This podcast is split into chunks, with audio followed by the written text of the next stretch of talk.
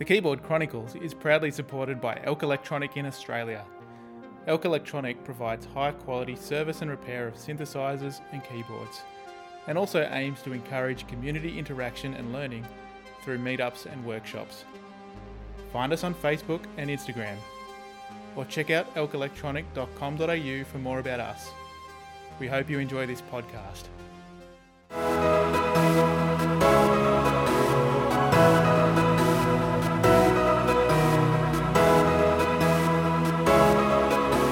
Hi, and welcome to this bonus episode of the Keyboard Chronicles, a podcast for keyboard players of the gigging variety. Great to have you here. And again, a huge shout out to all of you as our Patreon supporters um, for your ongoing support. And we love being able to bring this extra content to you.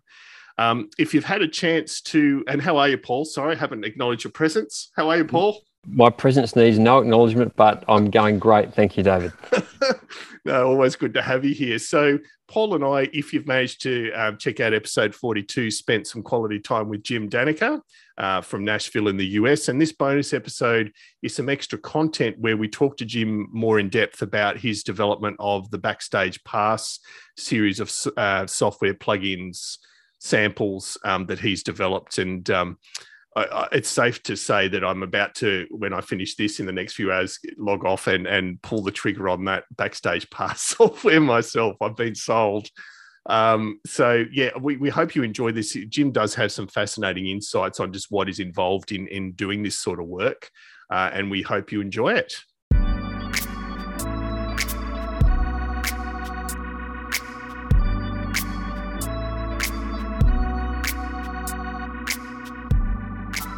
So, Jim, really keen to talk.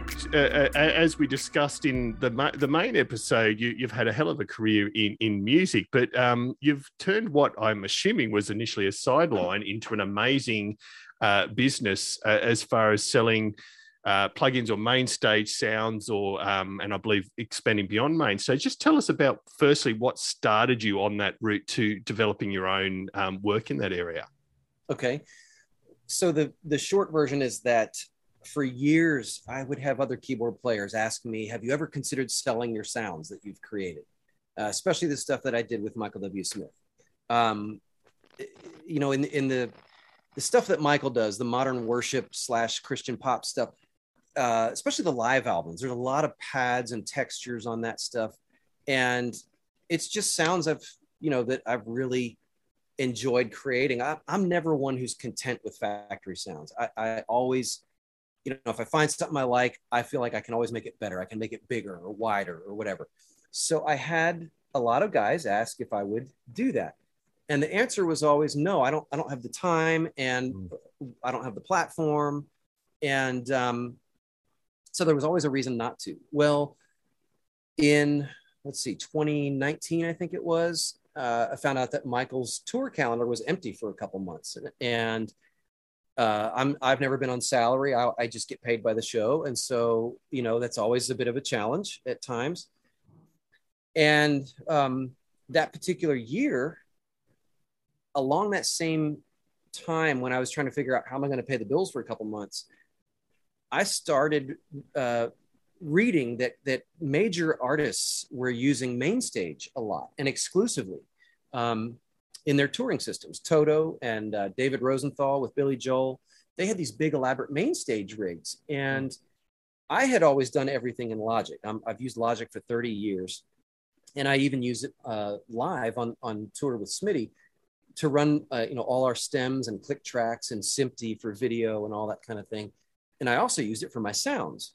The problem is when you start and stop Logic, it, it would cut your sounds off. And so um, I would use Kontakt running standalone alongside Logic. But when I saw that all these other artists were using Mainstage, I thought, you know, maybe maybe Mainstage has matured, and maybe that would be a way that I could finally put out some kind of sample pack or whatever. And um, at the same time, I saw that there were two or three companies uh, who were doing just that. They were releasing uh, content for Mainstage.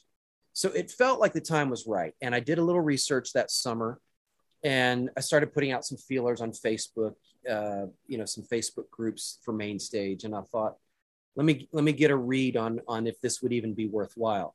Hmm. And I think because of my tenure with with Michael, um, that certainly helped. And um, so I decided I'm going to really give this a shot. So I spent about three months, summer of 2019, and I built this thing called Backstage Pass, and it's a it's both a product and the the umbrella name of everything that I do now. So it's all called uh, the Backstage Pass family of products. But Backstage Pass itself was the very first release, and it, it's basically a virtual keyboard rig for main stage that comprises um, really it's the meat and potatoes stuff. It's a handful of really good acoustic pianos, electric pianos, a Hammond B3, uh, and about 40 really good pads and soundscapes, and um, all wrapped in a, in a really pretty GUI that gives you on screen control of everything. But the thing that really set it apart from other products like that was that I designed uh, an iPad interface for it using TouchOSC. And what that lets you do is it lets you craft your sounds in real time while you're playing. So for me, I use an iPad as part of my keyboard rig, and um, it, it's it's just a way to like, okay, well, what if I I want to dial in just a little bit more reverb on this piano while I'm playing? I can do that. Hmm. So it it it's just a unique way of of addressing, you know, or or how do I say it? It's a way of giving everybody else the keyboard rig that I've used for several years, and it works for me. And I thought, well, let me make it general enough that anybody can use. And uh, so that was the beginning of it. It came out in September 2019. And um, the funny thing is, I thought, boy, this has to sell 30 copies or I can't pay my bills this month. and thankfully, it sold 75 copies the first day. And, and oh, wow. uh, so I thought, all right, well, there's enough here to, this probably is, is worth pursuing. And um, it's, it's still a side thing, or I'm trying to keep it a side thing. But uh, man, it's it's really it's a tough balancing act because it it's an extraordinary amount of work to just to put out one release and then you got to support it and you got to build a website and you got to do the e-commerce stuff and you got to do demos and videos and it, it's never ending and so um, i put out the first expansion for it a few months later which is just a, a digital excuse me um, a dedicated piano a friend of mine in nashville has a a Yamaha MIDI Grand, and he sampled it, and it, it's it's one of the best sampled pianos I've ever heard. And so we put that out. But my real passion was the 80s sounds, uh, all that iconic stuff from really from the DX7. So I spent about a year developing one called DX Dreams, and uh, I produced it. We were talking in the, the main interview about how a DX7 by itself really sounds pretty pretty awful. Mm-hmm. But when you produce it the way that you did in the 80s with you know ams reverb and lexicon reverb and uh, roland dimension d and then you stack a bunch of them. That's where those sounds came from. And um, so i thought you know okay arturia's got a dx7 plug-in there's there's Dexed which is a really good a dx7 plug-in but they're just giving you a virtual single dx7 that's still not that interesting to me. To me, what makes it work is stacking, you know, eight of them or 12 of them, detuning them and panning them apart. That's what you did with a, you know, a, a Yamaha TX816 rack. And so I found a TX816 and a DX5. And a lot of those sounds are 12 layers, uh, you know, and they're just big and epic, uh, which no single DX7 could ever do. So put that out, and that one's done really well. Everybody's after me to when are you going to do a Kontakt version because it's all you know right now it's exclusive to mainstage and logic yep. so that's that's the next step is getting it all into Kontakt. and how hard is that jim as far as getting a Kontakt version? I, I assume that's quite a, a, process. It's it's a bear yeah. Um, doing the actual initial conversion is easy. I, that's all done actually. But the i actually for a long time i said i would never do it because i'm a stickler for quality and i'm, I'm never going to put something out unless it sounds exactly and plays exactly like the real thing. And so it's it definitely is obsessive, but um, that's the only way to, to do it, I think. And so mm. because of the fact that every sampler sounds different, you know, Kontakt has its own filter models. They sound different than the filters that are in Logic and, and Mainstage. So I just decided early on, I'm not going to do it. If you want these sounds, you got to get Mainstage or, or logic. However, um, a couple months back, I started doing some experiments to see, okay, well, how close can I get this? Because I'm cutting out a huge market by not having it in Kontakt. And so I, I got it far enough along to where I realized, okay, I can I can do this, but it's just a massive amount of work because you do the initial conversion, and then you have to go in and you know with DX7 sounds, there's there's a thing about the the release on a DX7 sound. There's always a a little weird behavior that happens where you know in a traditional synth it's like the filter closes down a little bit. So you have to go in and program all that for every mm. single patch. And it's yeah it's a huge amount of work. So i'm slowly making progress in in that. Um, but the other factor is realizing it's not you know the Kontakt version is not going to have the big elaborate gui like mainstage there's just no way to duplicate that. No so at the very least i think what i'm going to do is the Kontakt version will the raw sounds will all be there but you know you're going to be missing the experience of the the touch screen controls that you have with mainstage um excuse me. So it'll sell it'll be cheaper you know because it's it, the raw sounds will be there and it'll sound great. And it'll sound pretty much exactly the same as as the the native main stage version. But um there's some things i'm going to do to try and get it as close as I can. Like one of them is I've taken custom reverb um, impulses of the AMS reverb, and that's a big component of those sounds. And thankfully, those impulses work in Kontakt as well as Logic. And I've already tested it, so they sound identical, which is great. Um, but you know, it's just uh, it's a matter of what trade-offs you can make um, to get it in that that format. The main thing is just time. It just takes a lot of time.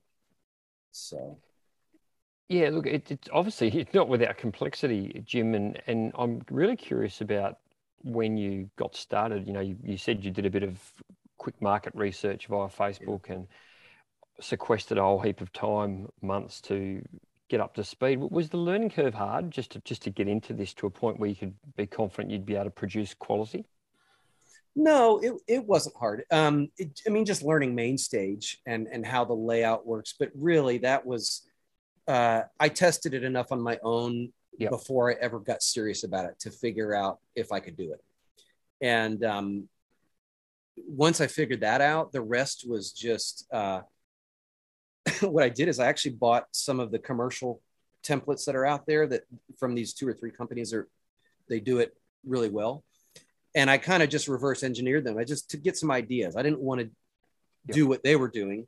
Um, in fact, I wanted to go in a completely different direction, but it, it, just to learn how main stage works, I had to buy something, you know, that was complex and go into layout mode and figure out, well, what are they doing and how, how does all this work? Because main stage is not, it's not very intuitive at first.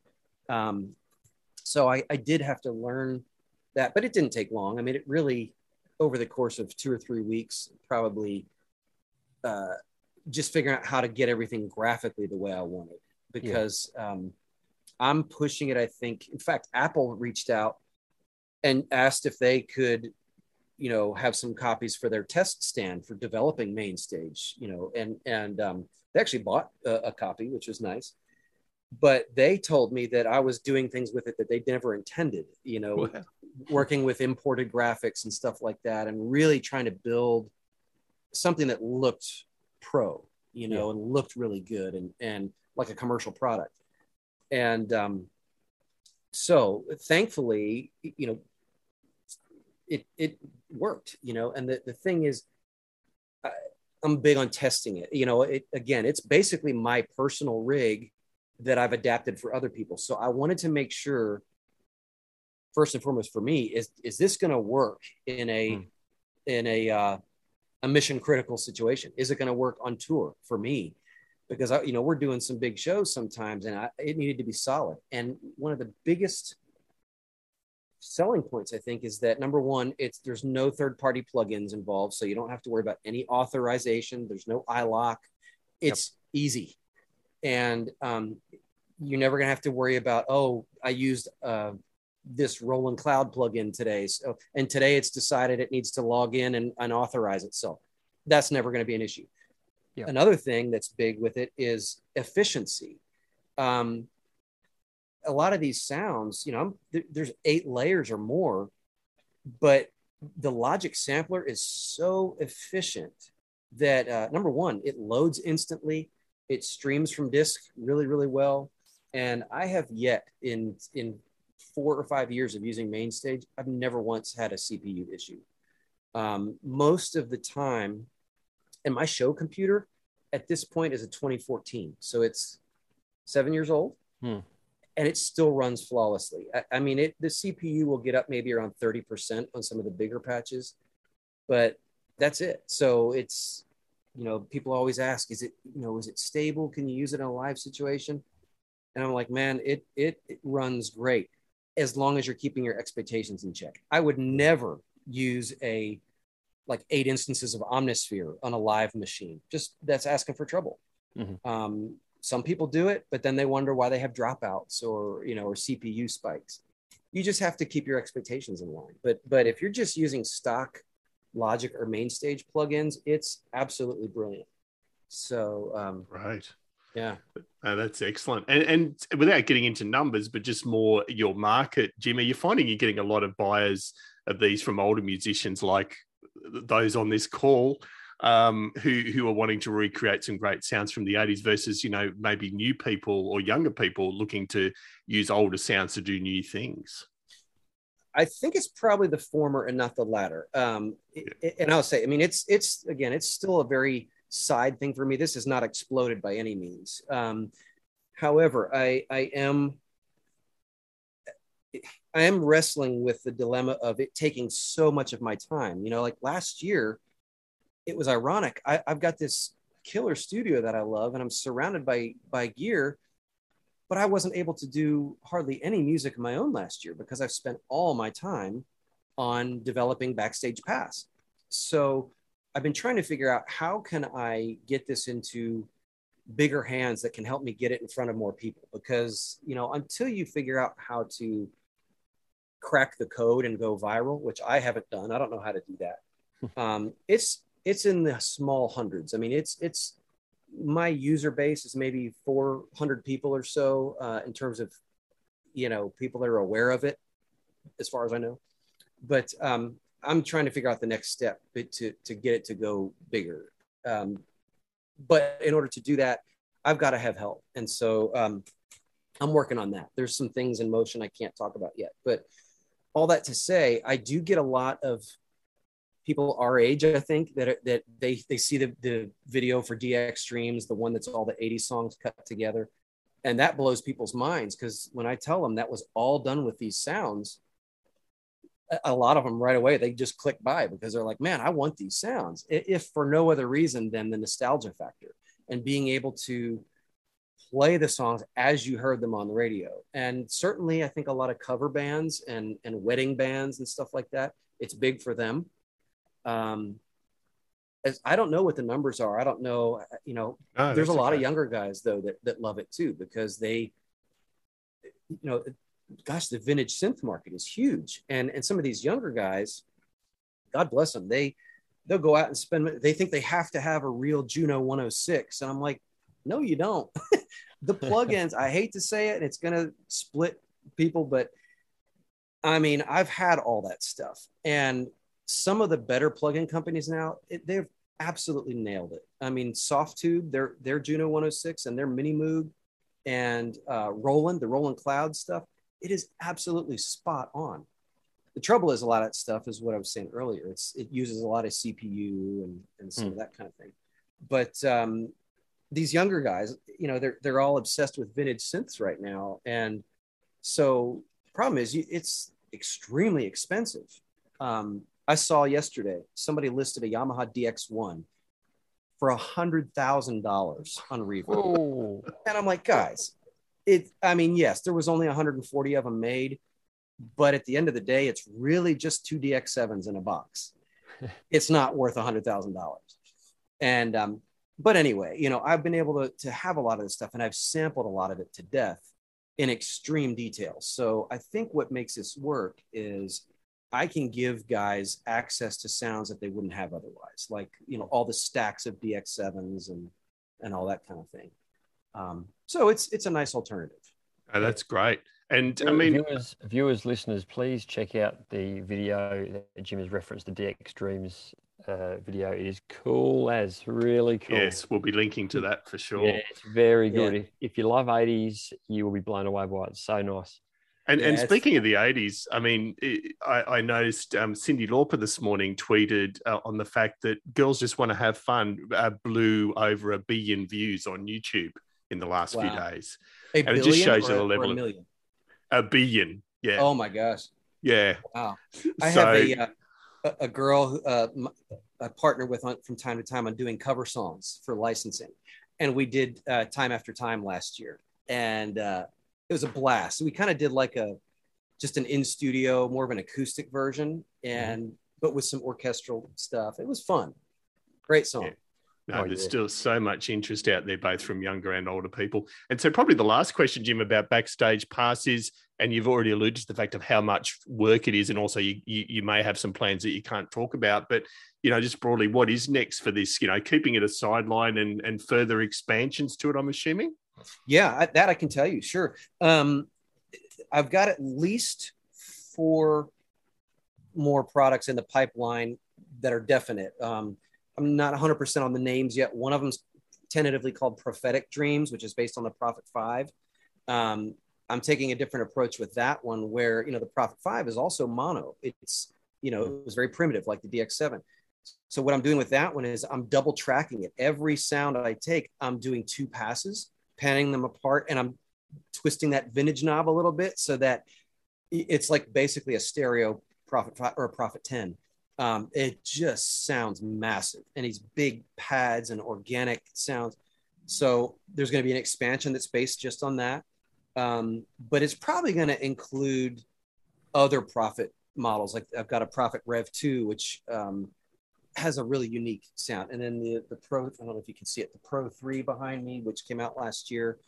That thing is a monster. So all things Prophet. That's going to be another one. There's one called uh, JX Dreams, which is based on all the Roland analog stuff. So those are the three big main, well, three of the four. Oberheim would probably be the fourth. All those big flavors of the 80s, but certainly kind of what I did with DX Dreams, all the, the big radio sounds that we remember, but also um, new sounds that nobody's heard. I'm, I'm big on pads and textures and, and animated stuff. So um, whatever that one's called, something to do with Roland. Um, let's see what else. Uh, let's see, prophetic dreams, JX dreams. Um, shoot, I just oh, drum machine, all the iconic drum machine sounds of the '80s. Same thing. So when I'm done with all this, you'll basically have all the tools to recreate any sound from the '80s. Yeah. Um, and then a fourth aspect is a library of impulse samples from the the AMS reverb um, somehow I stumbled on a way to capture that box to a degree where you can't tell which is which. And that's really hard to do. But I think uh, because that reverb did not have modulation in, in the tail like a lexicon does, it's a it's an easier one to capture. And so that one is all just reverb samples that you can plug it into um, you know Logic's Space Designer or any impulse response reverb like Waves or um, Kontakt. So those are at least the next four. Um, I'm not sure which order they're going to come out, but man, pretty damn impressive for a sideline. Yeah. Oh, and the, the VFX that one just came out a couple weeks ago. Uh, the best of VFX. Uh, there's going to be more from that one because that that was a smaller one. There was only 20 core sounds in that one. Um, but there's a lot more material to come from that one. That's a really unique sounding synth. And uh, so, yeah. Great stuff. Yeah. Jim, thank you for talking through that. And I, I, know a lot of people that do use your products, and I haven't pulled the trigger myself yet, but uh, I feel like today might be the day after yeah. this chat. You will, David. well, I you. You'll buy it for sure. I will. Yeah. Um, so, no, really appreciate. Yeah really appreciate you taking the time. And I, I, think what people appreciate with with Backstage Pass too is that you know when they are seeking support or whatever they are dealing with you directly. And I understand that has its challenges to say Yeah. the least. But um, yeah, no, it, it really is a great approach. Very cool. Yeah, what I can tell you about that, you know, in ter- terms of what I can't really talk about yet, I am in the process of it. I've been looking for a partnership for a while, like a, a bigger company that can take over those aspects that are too too much for me. And once they do, uh, I have landed on a company, and, and I think it's going to be a great partnership. They're going to take over support, which is a huge load off because so much of the time I get the proverbial, "Hey, I just bought my first Mac. Now what do I do?" And I'm Hmm. like, I, those are the call. I can't do that. I I don't Hmm. have the time to handhold. But the, you know what? I think one of the things that has helped it to grow to even where it is now is I've always taken the time. I, I've FaceTime with people. I'll call them, and I think that blows people away. Like, oh wow, this this guy really cares, and that's that's a big deal. Mm. But there's a point at which you just can't do that for everybody. It it just it eats you alive, and I would never get anything else done. Yeah. No, so it's not a um, good use I'm of your looking time. well, and and you know what, I still will do it as often as I can because I think it's important. I think Spectrasonics grew to to where they are because Eric Persing is he's a big-hearted guy and he's he to this day he's still from time to time you see him on on forums and stuff and and um, he's had a great attitude and I think that's that's a big reason for why Spectrasonics has grown and and you know, while I don't want this to be my main reason for being on Earth, it's uh, it would be foolish to not give it everything I've got, you know, and, and I, I believe in it. I think there's there's obviously a market for it. Uh, I just don't have what it takes to, to get it out to the wider world. And so that's what I think this company is going to be able to help me do and ultimately do a better job at creating great content in the first place. Hmm. And because right now it's I'm averaging one release a year, and that's I gotta I gotta ramp that up. You know, it's it's uh, and I think that's what's it's going to help me do that. You mentioned attitude, Jim, and I think you've got it in spades as well. I think you're going to have great success with that. So, yeah, I really appreciate you um, talking with us about this as well. Sure.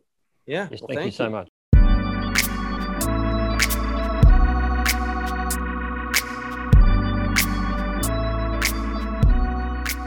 Again, enjoyed that a lot, Paul. Yeah, that was great. Uh, Jim is obviously a, a really generous guy with his time and his thoughts, and it's exciting to see what he's working on. And you know, you get the feeling if you if you play in an '80s cover band or, or something similar, and and you're comfortable using Mainstage, or even if you're prepared to learn it, seems like a really good option to me. It is. And look, uh, I mean, I've used Mainstage for a number of years, and even I've always felt a little bit antsy just being in a covers band about reliability. And I have had the odd issue, but I've actually got one of the new M1 chip um, MacBooks. And now I think, you know, and particularly with Jim's product that I'm about to buy today, I, I, I'm going to take a serious look at going, if not software only, predominantly software, and still maybe having a hardware keyboard as a backup. But um, it's Yeah, certainly a, and- a solid rig. Yeah. I think from a reliability point of view, you know, he was pretty overt about saying he's he's absolutely considered that in, in the sense of the way he's put it together. And Yeah. you know, it's a similar concept to what he uses to run those giant shows um, that you know that he that he does in his other day job. So I, I think I, think that that would be something that you wouldn't need to worry about too much. No, so that's cool. exactly. Yeah, if he's doing it on a 2014 computer, Yeah, you know, in front of 100,000 people, I'm sure I can cope in front of 80 people. Yeah, that's You, know, right. you get you get that many to your gigs. Oh, well done. oh, Yeah, you're being yes. modest. You'll have to teach me the secret. Oh, yeah. you're funny. All right. So, um, yeah, thanks, everyone. Again, thank you to you as our patrons. Uh, really, really appreciate it. And um, we look forward to having more bonus content for you very soon. See you soon.